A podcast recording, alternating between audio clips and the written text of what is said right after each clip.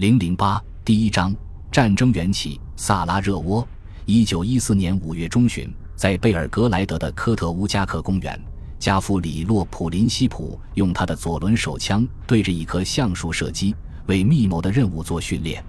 这轮射击训练成了第一次世界大战的第一枪。普林西普是波斯尼亚的一名塞尔维亚族学生。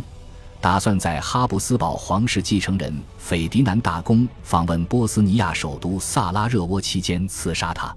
当时，普林西普已经和塞尔维亚的恐怖组织黑手社建立密切的联系。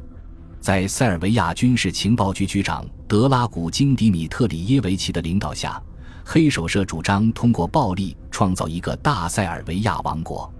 对普林西普和德拉古金迪米特里耶维奇来说，这就意味着要不惜任何可行的手段结束奥匈帝国对波黑的统治。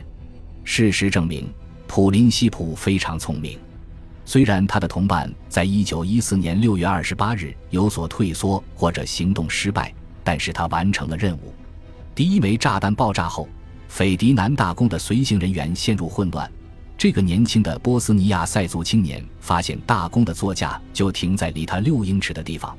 于是迅速开了两枪，几分钟后，斐迪南大公和他的夫人苏菲丧命于萨拉热窝。整整一个月之后，七月二十八日，奥匈帝国向塞尔维亚宣战。第三次巴尔干战争随即在短短一周内演化成第一次世界大战。为什么谋杀者首先发动了局部战争，然后才是更大规模的战争？究竟是哪些长期问题？忠诚问题和战术问题让欧洲陷入冲突。以下所述是当前对七月危机历史性思考的总结，并对一战的起源提出了不同的观点。